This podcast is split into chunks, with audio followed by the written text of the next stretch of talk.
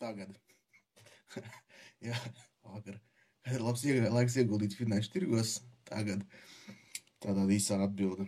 Bet, uh, nē, jā, tā ir īsā atbilde, bet uh, par laiku to bija uzrakstījis. Pirms kāda laika par to, kad ir labs laiks ieguldīt finanšu tirgos. Un uh, kāpēc tā bija darīts, ka man uh, ļoti bieži jautā, nu, tā, kad būs nākamā krīze. Un, un katrs, protams, jautā savu iemeslu dēļ. Kāds grib nekustamo īpašumu nopirkt pa lēto, atceroties 8. gadu. Kāds grib ieguldīt akciju tirgos, arī atceroties 8. gadu un visas citas iepriekšējās krīzes. Tomēr problēma ir tāda, ka tad, kad tās krīzes pienāk, tad nevienmēr to visu ir tik vienkārši realizēt. Nevienmēr ir tik vienkārši uzreiz ielikt iekšā un, un arī īstenot tās savas ietveres un visu nopirkt. Un nevienmēr pēc tam tajā brīdī arī līdzekļi ir, ja vēl liekas, ka šobrīd viss ir normāli, tad, tad tajā brīdī varbūt nemaz nav tik normāli. Un tad uh, ir tā, ka uh, par ieguldīšanu finanšu tirgos vienmēr ir kaut kādi iemesli, ko cilvēki izdomā, kāpēc uh, nav labi šobrīd ieguldīt finanšu tirgos, vai kāpēc šobrīd būtu jāpārdod un jābēg projām un uh, jātur naudas zeķē, zelta tieņi jāpērk un vēl sazin kas. Un, uh, jā, kā minēju, pirms laika to uzrakstīju arī uh, blogā, un es pēc tam arī ielikšu vēlreiz uh, te patās komentārā linku uz to. Un tur ir divi grafiki iekšā ielikti. Uh, viens no tām, tiem ir tāds garāks, uh, tur um, ir uh, dažādi uh, gudri gu, iemesli, kur izklausās gudri, uh, kāpēc tajā brīdī uh, tir, vajadzētu akcijas pārdot. Un tur attēlots tieši S&P 500 indeks uh, no 1950. gada. Un tu var redzēt, ka katru gadu ir kaut kāda iemesla. Viena kaut kāda krīze, tad uh, Korejas karš, recesija kaut kāda, vēl viens inflācija auga, bāzes likmes auga, kaut kādi vietējie kari, atkal kaut kāda naftas krīze, atkal tirgi kaut kas tur krīt. Vāc 87. gads, kur pēkšņi beigā korekcija vienā dienā, pēc tam padomu savienības sabrūk, un tā tālāk tā joprojām visdažādākie tur 2000. gads atnāk, kad visi gaidīja beigas Y2K, ja?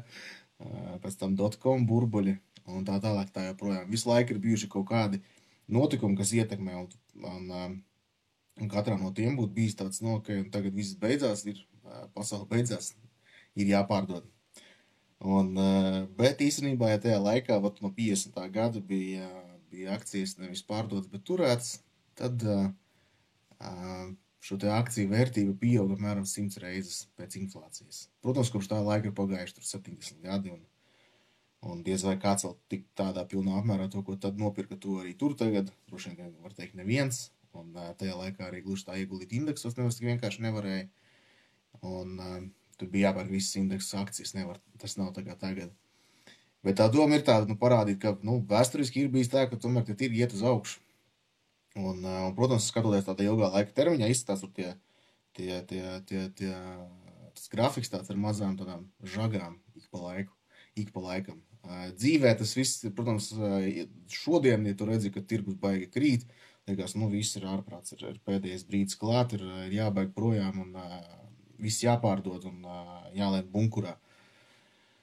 Taču, jā, vēsture rāda, ka tirgiem tomēr ir tendence ilgtermiņā iet uz augšu. Un, ja tā nav ikdienas nodarbe, tur viss kāda īstermiņa svārstība, treidošana, tad, tad droši vien, ka nav īsti vērts baigi mēģināt noķist, noķert īsto brīdi. Un tas tāda pa ilgāku laiku, un, un viens grafiks bija tāds, nu, tīri to, ko mēs visi varam atcerēties, kas ir notikuši pēdējos desmit gados, jā. Bija Lehman Brothers sabrukums, tad tur ASV tur bija parāda problēmas, tad tur nu, par to visi uztraucās. Nebija jau tā kaut kas super ārprātīgs notika. Pēc tam Eirozonā bija tāda mini krīzīte, un te atkal, protams, šajā grafikā ir S&P 500 indeks. Ja mēs paskatāmies citu valstu akciju indeksiem, tur tā bilde ir citādāka un, un var arī nebūt tik pozitīva. Bet, jā, tur Eirozonai bija problēmas, tad pēc tam, jā, pa šo visu periodu arī Amerikas centrālā rezerva Federāla rezerva, rezerves sistēma drukāja naudu. Tajā pašā laikā bija viss, kas saistībā ar, ar Krīmu un Krieviju. Tad bija kaut kāda maz, neliela žagaša arī šajā tirgu. Pēc tam nafta tur baiga krīta, pēc tam Grieķijā bija referendums, pēc tam Trumpu ievēlēja.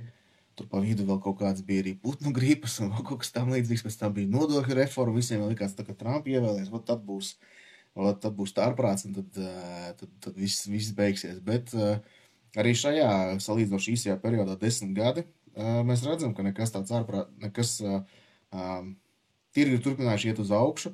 Un toreiz ar, ar šo visu gribēju pateikt to, ka ilgtermiņā ieguldot, tas ieguldīšanas brīdis, viņš, jā, viņš, protams, ir nozīmīgs, bet tomēr lielākajai daļai cilvēku vajadzētu mēģināt ieguldīt regulāri un neskatoties no to, to kas notiekās tirgos, uzkrāt, ieguldīt, nu, un tad ja vēsture atkārtosies, ne viņa vēsture tā gan ir, ka vēsture neatkārtojas, vēsture rīmējās, jā, bet pagaidām tendences rāda, ka, ka tirgi iet uz augšu. Un, uh, un tad, jā, un tiešām šajā laikā, un arī šodien ieguldīs, nu, protams, būs kaut kādas krīzes nākotnē, bez tā nekur neiztiks, mums visu laiku ir cikliska ekonomika, tas pats, kas mums dzīvē un tā tālāk, tā projām visu laiku ir uz augšu, uz augšu, uz leju, uz augšu, uz leju, bet tomēr ilgtermiņā kopumā uz augšu. Un, eh, un, ja tajā brīdī ir brīvie līdzekļi, ko ieguldīt, tad eh, to var mēģināt darīt, bet jāreikinās to, ka nevienmēr būs tā, ka tā kā tas bija pēc 2008. gada, ka nu, tie, kas noķēra pašu apakšu, nu, kuriem, jā, kur noķēra pašu apakšu, un pēc tam ļoti strauji atguvās. Var arī būt tā, ka tirgi ir vairākus gadus uz vietas. Nu, cik nosacītas vietas, nu, piemēram, 10-20% robežās svārstās. Es jau nopirku šodien, jau domā, ka ir nu, tāda ritīgākā. Kā nu, pieņemsim, ir atnācis tur, iedomāsimies, 9. gadu, ja, un tad zemākajā punktā nopirki, nu, paiet tur gads, un tev izaug pa 20%, nu, iekrūta malacis, ja. Iedomājies, pēc gada atkal nokrīt pa 20%, un atkal es turpat, kur iepriekš, nu, ok, nu, ko darīt, atkal pirkt, vai tomēr viss atkal būs sliktāk, ja. Nu, varbūt tomēr atkal pēc laiciņa atkal pieaug, atkal tas pats, un ir, ir bijuši vēsturē arī periodi, kur tiešām uh, 5-10 gadus uh, ir, ir bijušas uh, um, tirgus nosacīt uz vietas ar svārstībām kaut kādās robežās, un tad, uh, un tad uh, šādos gadījumos tieši palīdz tas, kad ir regulāra ieguldīšana. Um, uh, tad sanāk nopirkt un ieguldīt dažādos cenu līmeņos, droši vien kādreiz dārgāk, kādreiz lētāk. Tas, ko sauc par dollar cost average, jeb uh, latviešu pat nezinu, kā pateikt, bet doma ir tāda, ka, piemēram, katru gadu pa kaut kādai summai ieguldīt, tā vidējā cena ilgtermiņā būs zemāka nekā, nekā ja ieguldītu kaut kādā vienā konkrētā brīdī. Un, eh, nu, un arī ieguldīt eh, saņemtās dividendes. Eh, tas arī ļoti svarīgi ir. Ja, piemēram, šobrīd ir kāds ieguldījums, no tā saņem, tiek saņemti procenti, un tas vislabākais rezultāts, protams, būs tad, ja, ja šie ienākumi tiks ieguldīti. Tad veidojas saliktie procenti, tad ir salikto procentu maģija, kas, kas ilgtermiņā dos arī to lielo turīgumu. Jā, tas arī laikam viss. Jā, un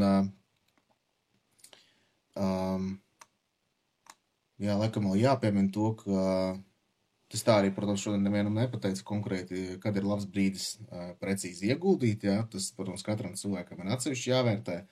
Ja šobrīd ir tā, ka ir daudz saistību un uh, nav uzkrājumu un nav brīvo līdzekļu, tad, uh, tad pie pirmajiem brīviem līdzekļiem varbūt būtu jāapstāsta cita finanšu darbības nekā ieguldīt. Uh, Uh, savukārt, uh, ja ir nauda, kas, būs, zina, kas ir zināms, ka būs vajadzīga pēc uh, neliela laika, tad varbūt arī nav, nav vērts ieguldīt uzreiz.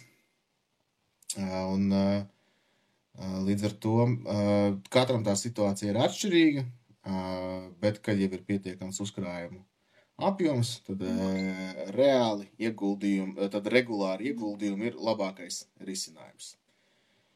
Ok, ar to arī viss, un jā, jā, jāpasaka atruna to, ka viss, ko es šeit teicu, tas, tas ir tikai informatīvs, mans personīgais viedoklis, nav rekomendācija pirkt vai pārdot vai veikt ieguldījumus, tas pat katram pašam jāvērtē tālāk, un tā tālāk tā joprojām.